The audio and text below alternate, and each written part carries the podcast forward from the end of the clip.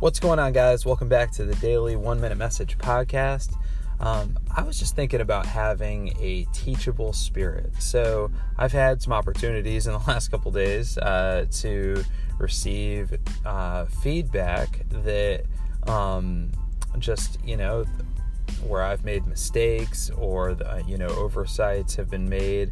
And it's just, you know, I think that feedback is all around us all the time. What people say to us, what they don't say, uh, criticisms that we get. And I think that um, the goal isn't to be overly introspective and constantly be paralyzed by self criticism, but the world that we're around does give us feedback all the time. And I think that if we're secure in ourselves, or as we grow in security in ourselves, I, the more capable we are of receiving feedback and and when necessary adjusting to it and growing from it but the more defensive we are the more insecure we are the the less comfortable we are in our own skin the more that we have to resist feedback or feel like we have to resist it because our identity is so tied up in our performance that we just really don't have the capability or the security to receive feedback that would challenge us or cause us to change.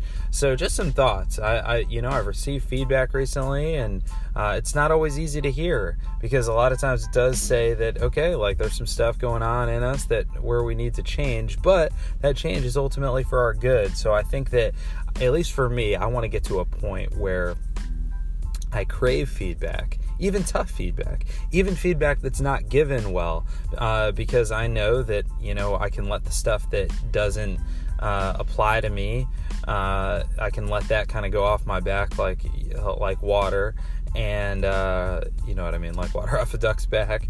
And the other stuff that does apply to me, I you know well I can it's going to help me grow. So just some quick thoughts, and uh, hope you're doing well.